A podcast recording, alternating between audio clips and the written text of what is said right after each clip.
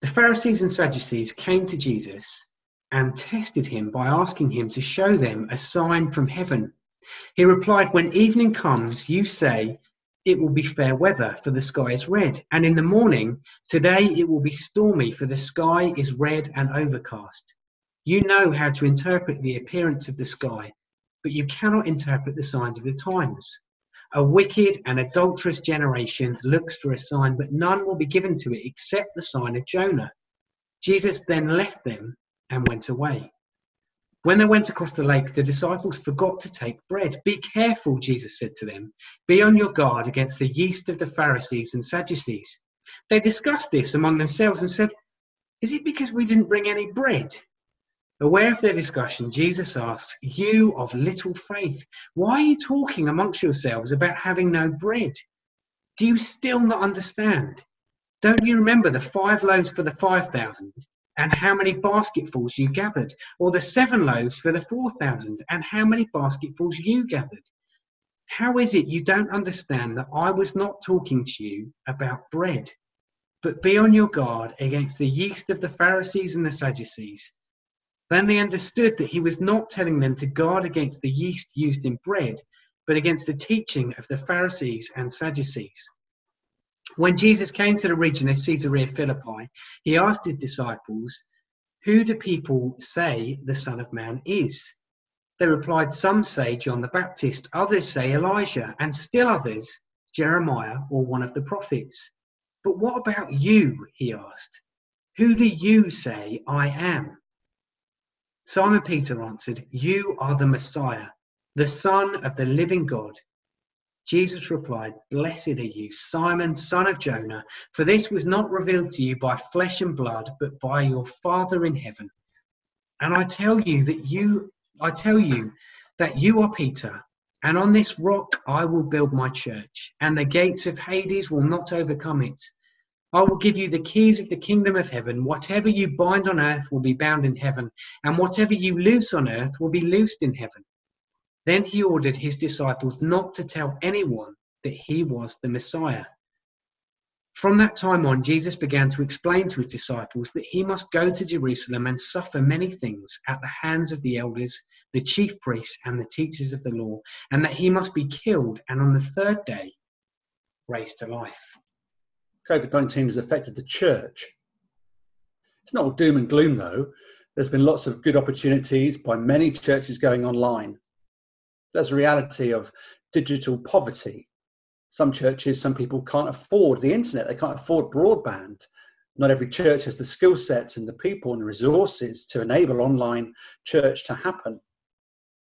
But with all the challenges that closed doors and shut buildings and ministries postponed has brought, there's been many opportunities that COVID has brought to the church. But it does raise a big question. It raises many questions, but there's a really big question to COVID 19 when it comes to the church and to Christianity. When ministry stops, when doors are shut, when things have to be done in new ways, what is the foundation of the church? When the layers have been stripped back like an onion, when things that have always happened can't happen anymore, at least temporarily, what is the foundation of the church? When you peel back the layers, what's left? What's at its core? What's its foundation? What's its identity? I think the answer's in this passage. Look at uh, sentence 16 where Jesus' true identity has been revealed, a, a, bit like a murder mystery that we had last night.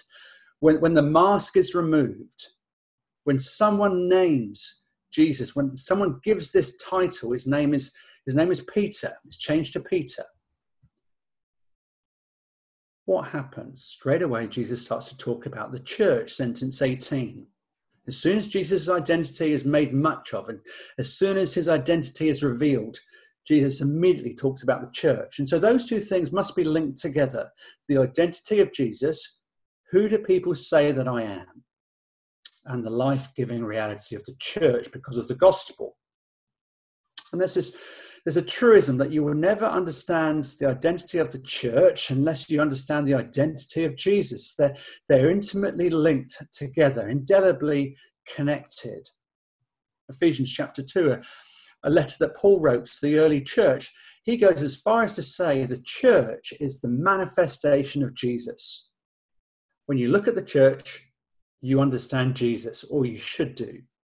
When you hear the words from the lips of people at church, you should hear the good news of the gospel about Jesus. But that raises some more questions for me. I mean, why is it for many people they say, I like Jesus, but I can't stand the church? I like Jesus and, and I like what he says, but the church, well, that's another story. People are interested in Jesus and his claims, but they don't like the church. But for other people, it, it just flips. And maybe they say something like, uh, My issue is with Jesus. I mean, his teachings are just too restrictive and constrictive. Jesus, it's all about power. And and actually it's just too much for me. I, I enjoy my freedom. I, I like the idea of Jesus, but his teachings are just too much for me.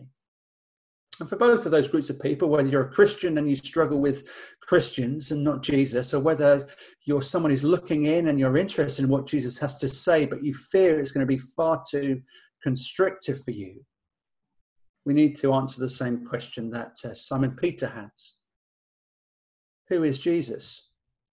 Who do you say that Jesus is? That's the question that Jesus asks in verse 15, sentence 15. If you've got your Bible open, please look at it. Sentence 15, Jesus asks a question. Sentence 16, Jesus affirms an answer. Sentence 18 looks at the future that Jesus promises. Those are the three parts that we're going to look at this morning, centering around the identity of Jesus, and therefore the identity of the church? That's the question Jesus asked. That's the first thing I want us to think about. This, this question that's quite well known. Verse 15 Who do you say that I am? That's our first point, the question Jesus asked.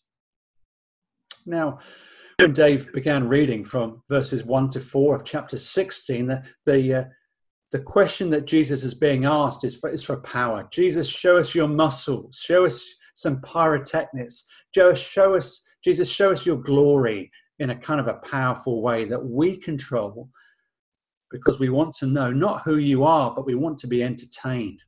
It's the religious leaders and the Pharisees that asked Jesus that question in verses 1 to 4 of chapter 16. But by the time we shift to what's next, verses 5 to 7, it's the it's the attention now and the it's the attention and the focus is now on the disciples the disciples say, uh, Well, Jesus, you're trying to teach us about the yeast of the Pharisees, and we're quite like a cooking lesson. Verse 7 tells us that. They've missed the point. It's not about Delia Smith, it's not about the hairy bikers, it's about Jesus warning his disciples not about yeast in a physical sense of baking, but about the yeast of the Pharisees. And it's not until verse 12, sentence 12, that the disciples begin to understand that Jesus is warning them not about cooking, Jesus is warning them about the pride of the Pharisees. I'm not interested in cooking, says Jesus here. I'm not interested in showing my power, verses 1 to 4. Disciples, what you need to understand is that the Pharisees are full of pride, and so can you be, and so can I be. And in spite of all that, Matthew the teacher records for us, verse 13, this conversation it's a conversation that is recorded for us not because Jesus doesn't know who he is. He hasn't got amnesia. He hasn't forgotten his identity. No, this conversation, this dialogue, it's recorded for you and me. It's, it's recorded for the church throughout the centuries. And did you notice the, uh, like a photographer's lens, the focus is sharpening, the, the gaze is narrowing. Verse 13. Who do people say that I am? Verse 15. Who do you say that I am? I mean, this is the reality. If you don't listen to God through His Word, you'll never understand who Jesus is. I mean, uh, hearsay, listening to what other people say, listening and hearing other people's responses and experiences of the church and of who Jesus is, that may have some merit.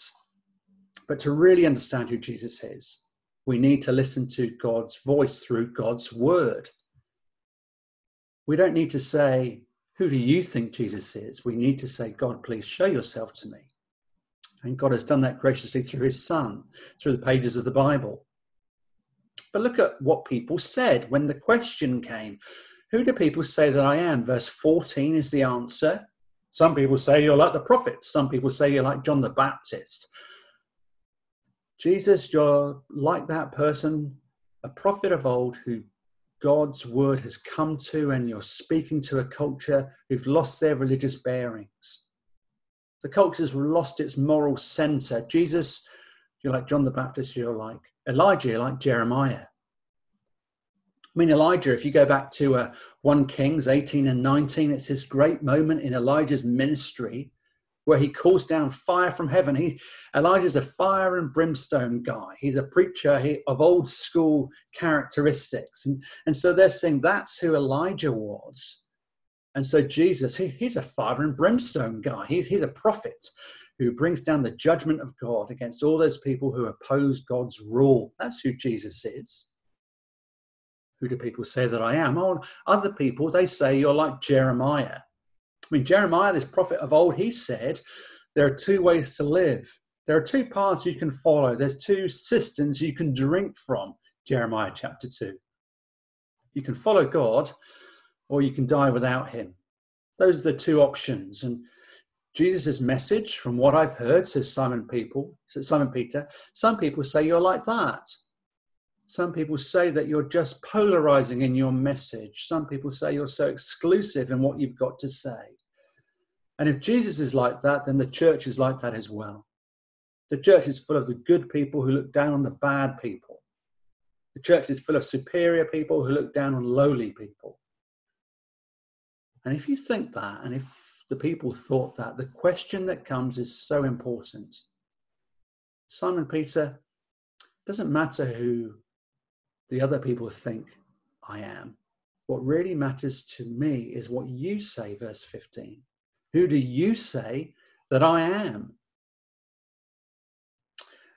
Because the whole of the conversation, verse 13, happened up north. It happened in Caesarea Philippi. It's a little geographical marker. Jesus hasn't got lost, he's deliberately traveled up north. And he's looking at the, the highest point of his ministry, the, the most northerly point of his journey. He's looking out, as it were, across the nations not just God's people in Israel. He's looking at the nations. And he's saying this as we work through the passage where the Pharisees and the religious teachers, where they want the keys to the kingdom to, to lock the doors and let in people who are good and respectable and honest and right. I want people to come to me from every nation of the world. Look at the nations that I can see. People from every tribe, tongue, and nation will come to me.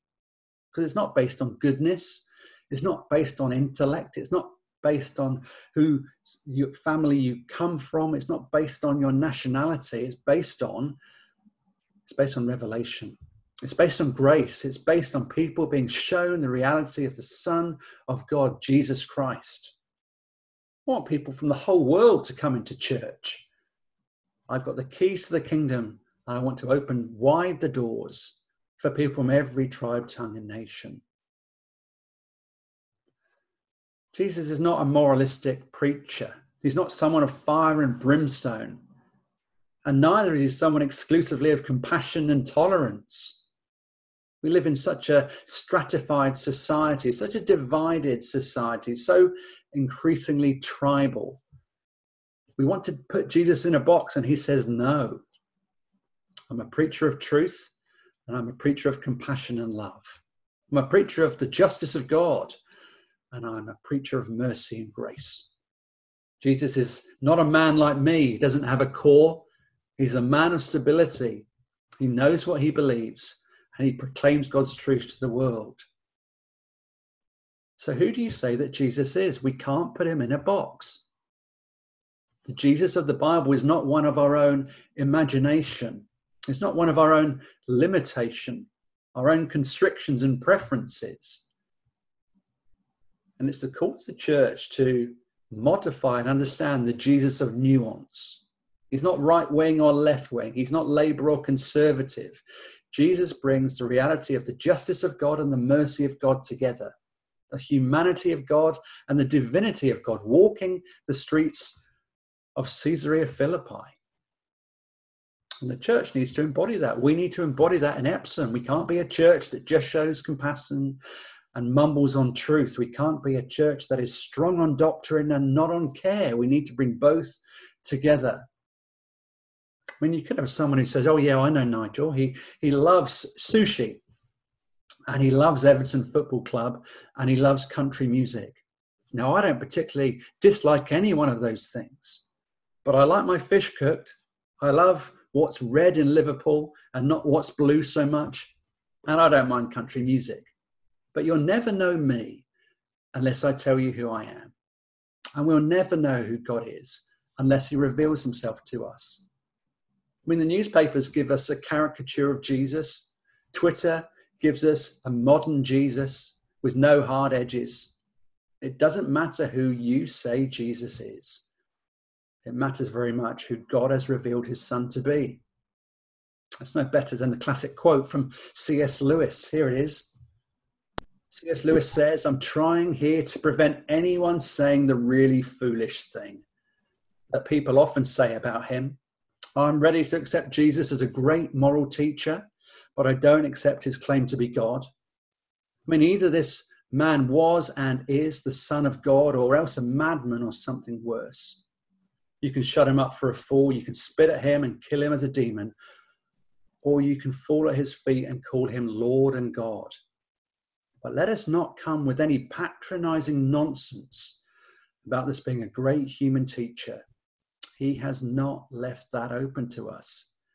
He did not intend to. Who do you say Jesus is? Because that will affect your view of him and your view of church. It's the question Jesus asked, and here's the answer Jesus affirmed. Point number two the answer Jesus affirmed. Look at sentence 16 with me. Simon Peter answers Jesus, You are the Christ, you're the Son of the living God.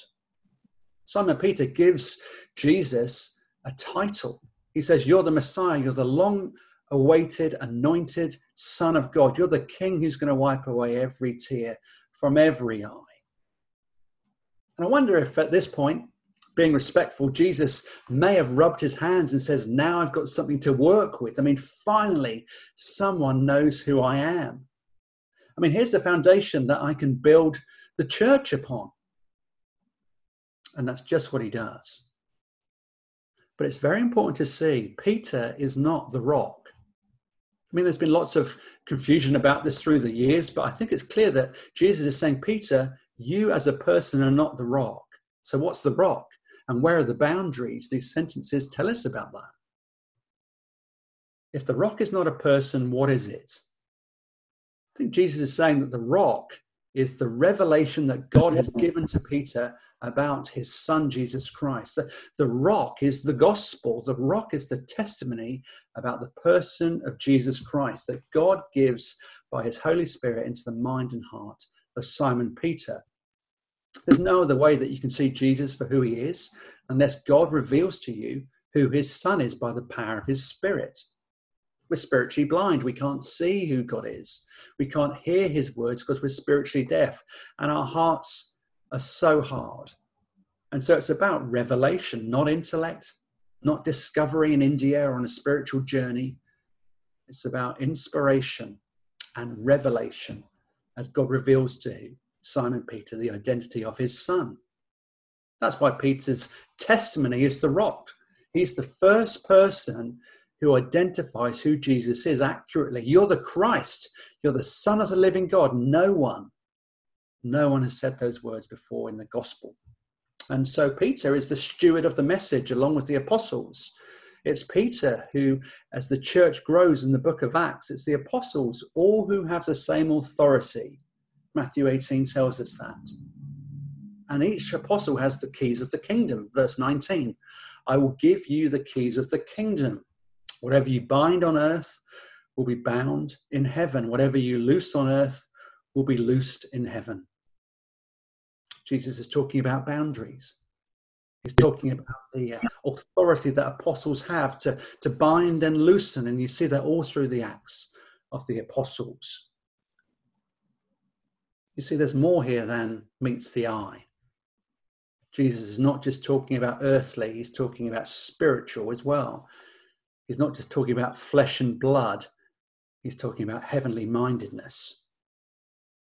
That's what you come into contact with when you come to church, whether that's virtually or audibly through a tape or a DVD, remember those, or a radio, or when, or when you meet together with a church family physically. The church is a remarkable group of ordinary people that have been transformed spiritually by the power of God as His word is taught. That the Holy Spirit goes to work on a human heart, and a stony heart is replaced by a soft heart that responds to God's word. A spiritual sight is given, scales are removed. We have a new lens on our eyes. We can see and are sensitive to new heavenly realities. We, we can hear God's word and we know that it's true. And for that to, to happen, you, you need to know your, your role in the church as Jesus opened up your eyes and as he unstops your ears. And this passage tells us two things about our role in the church and what it means to be a Christian. It's, it's always a truth that's received. Look at sentence 17. Peter wasn't a great intellect, he was a hardworking fisherman, but Simon Peter, verse 17, it says, You did not come up with this yourself. What does Jesus say? Blessed are you, Simon, son of Jonah, for this was not revealed to you by man, but by my Father in heaven. Becoming a Christian becoming a member of a local church is not about how clever you are. It's not about which school you went to or if you went to university or not. Becoming a Christian is a gift that's received. And Simon Peter receives this revelation of who God was, not because he went to a certain class or he went to a certain place or he had a certain intellect. It was received as God opened up his eyes. It's not about how, uh, how good we are, it's not about how clever we are because if you're like me, we so soon forget the reality of the gospel, the truth of the gospel. And that's why, especially now when we're worshipping remotely, I need you. And maybe you need me too.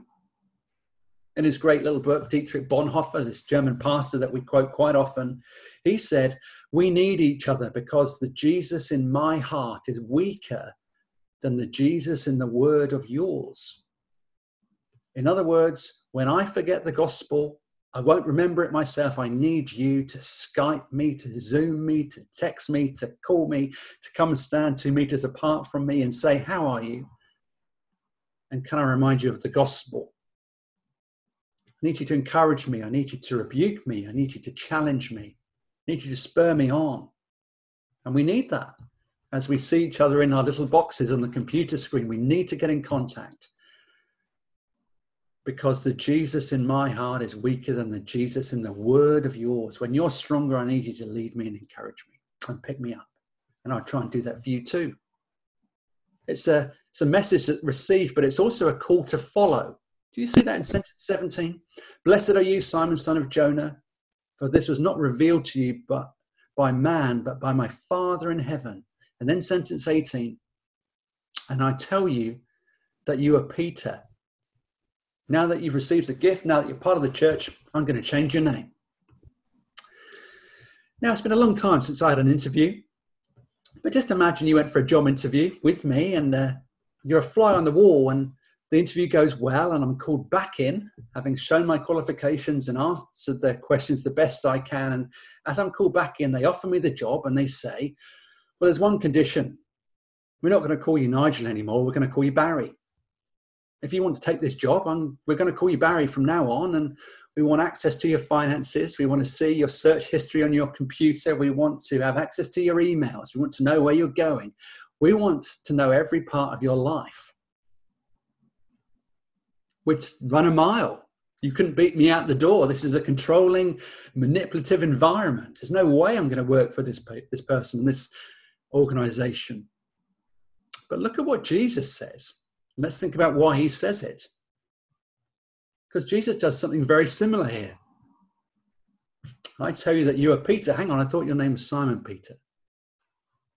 And in this instant, Jesus changes his name. It's so significant. It's like when you have a baby. You can see on the screen there's a picture of a scan. When you uh, have a baby, so I'm told four times, you see an image on the screen, and to be honest, they don't look much. This collection of cells that's knitted together. They're wonderfully formed, but they look kind of like an alien. I've seen four aliens. They've turned out okay. But when they're in the womb, they look like an alien. The cells are splitting and forming, and God's knitting together the child in a womb. It's incredible. It's remarkable. But stage one is when you meet the alien on the scan. And then stage two, you've got to think about a name. And then you meet the person. You may choose to find out if they're a boy or a girl. But then the person comes out and you meet them and you've got to name them. There's something very intimate about naming because something strange happens that the baby, as they grow, they kind of embody and uh, incarnate the name that you've given to them. They're not just a collection of cells anymore, they are the person whose name you've given to them. They're part of the family. Their, their name and their identity are intimately linked together in a very strange, mysterious way. And it's the same thing when you become a Christian. When you become a Christian, when you're baptized into the church family in the name of the Father and of the Son and of the Holy Spirit, it doesn't mean that the rest of your identity is gone. It doesn't mean that you're a cyborg but it means your primary identity has been shifted away from yourself to who you are in the Lord Jesus Christ. But we don't like it. We uh, resist it a bit like Peter does. Do you notice what happened next in sentence 21? After this name change, Jesus starts to talk about his death. I'm going to Jerusalem. I need to suffer. And Peter uh, takes Jesus to one side and has a word in his ear. He, he rebukes Jesus, and then very quickly, Jesus rebukes Peter. You're thinking about flesh and blood. I'm thinking about spiritual horizons and spiritual priorities. Peter, you've gone back to thinking in your Simonness. You're thinking as the world does. You, you want me to go to Jerusalem and fight with power and might. But this is how you're to live, verse 24. Peter, you need to come. In your Peterness, not in your Simonness, in your new identity, not in your worldliness, in your spiritual nature, not in your flesh and bloodness. In sentence 24, you need to come to Jerusalem. You need to take up your cross. And you need to follow me. If you want to find your life, you need to lose it. Becoming a Christian always has two parts to it it's receiving a gift and it's following a call but we find that hard. There's a wonderful, uh, honest statement that you'll see on the screen now from Thomas Nagel. He's a philosophy professor, he's an atheist. And he says this It isn't just that I don't believe in God and naturally hope that I'm right, it's that I hope that there is no God because I don't want there to be a God. Do you see what he says in great honesty? He's saying, I want to live my life the way I want to live my life. I don't want there to be a God, not just so I'm true intellectually, but in my heart and actions, I don't want to be challenged and I don't want to change. I don't want God to call me to account. I want to live my life and just do it. Because if Jesus is everything he says he is, I'd have to live my life differently. I'd have to obey the call. And that's what Peter was struggling with. And if you're like me, I'm tempted to go back to my old life. I'm tempted to go back to my Simonness, my pre call life, living for myself, making up my own rules, living for my own priorities. But Jesus says if you're going to be a Christian, you need to obey the call. You need to follow my lead. You need to follow my word. But how's that going to work? Well, you need to shift your focus from the present to the promised future. That's where Peter goes. Point number three in verse 18. Look at verse 18. Jesus replied, Blessed are you, Simon, son of Jonah, for this was not revealed to you by man, but by my Father in heaven. This is a spiritual gift. And I tell you that you are Peter, and on this rock I will build my church, and the gates of Hades will not overcome it. Now, this is a promise Jesus is making based on the church. The church is going to overcome Hades. And you're saying, what's all that about? Well, in the ancient Near East, Hades was a, a description of the realm of the dead. It was a description of hell, a description of everything that was anti God. And so, by contrast, if Hades was a picture of darkness and hatred and lowliness and unkindness and mean spiritedness, heaven's just the, the opposite. It's just the reverse. It's the kingdom of light and love and justice and goodness because God is there. But how is that going to be possible when actually we deserve death itself? In John 10, Jesus was speaking about the life giving reality of his life and of his death. He describes in an agrarian culture what it was like to have sheep and shepherds and gates and walls and wolves and wolves attacking sheep and hired hands not loving their sheep well and shepherds not shepherding well. And he describes himself as the gate. Jesus says, I'm the gate where the thief comes in to steal and kill and destroy. I'm the gate that my sheep might have life and have it to the full. I'm going to give you the life you long for. And you think, well, how is he going to do that? I'm going to protect you from all harm, says Jesus, the shepherd, the gate. I'm not going to let the realm of the dead come in and shadow over you. I'm not going to let it harm you or hurt you. In fact, life is going to be the best that you can imagine. I'm going to lay before you pleasant green pastures forever. I'm the good shepherd, Jesus says in John chapter 10, and I'll lay down my life for my sheep. The only way you can have life to the full, says Jesus, is for the eternal Son of God Himself, if He is willingly to be overcome by the realm of the dead for you. That's the only way it will happen. And Jesus says that in John 10 I'm the gate, but I'm also the good shepherd. I'm the good shepherd who will go all the way into the gates of hell so that you will never be touched by the power of death. I'm going to be ripped apart by those that should be loving me the religious leaders, the Pharisees who know the Bible so well, but they can't see me in every page and every sentence. But I'm not just talking about a metaphor, John 10, of someone willing to do this, someone who might do this, someone that you can dream about and be inspired by. I'm actually going to do it myself, says Jesus.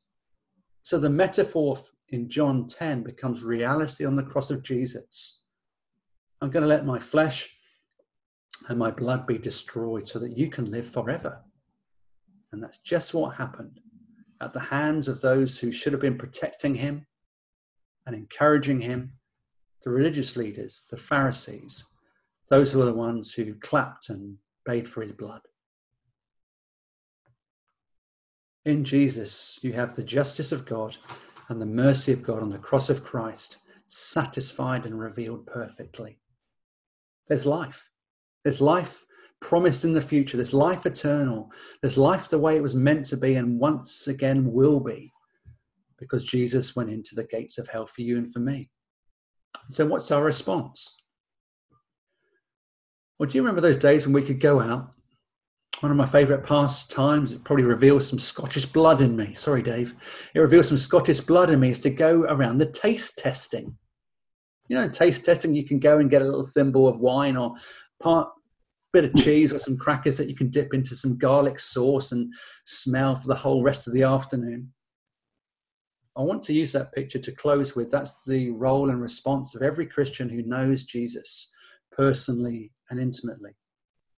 You might get a small taster of that reality, but it's a taster nonetheless. It's you don't have to uh, buy the real thing, but in Jesus, you don't just get the taste; you get the real thing.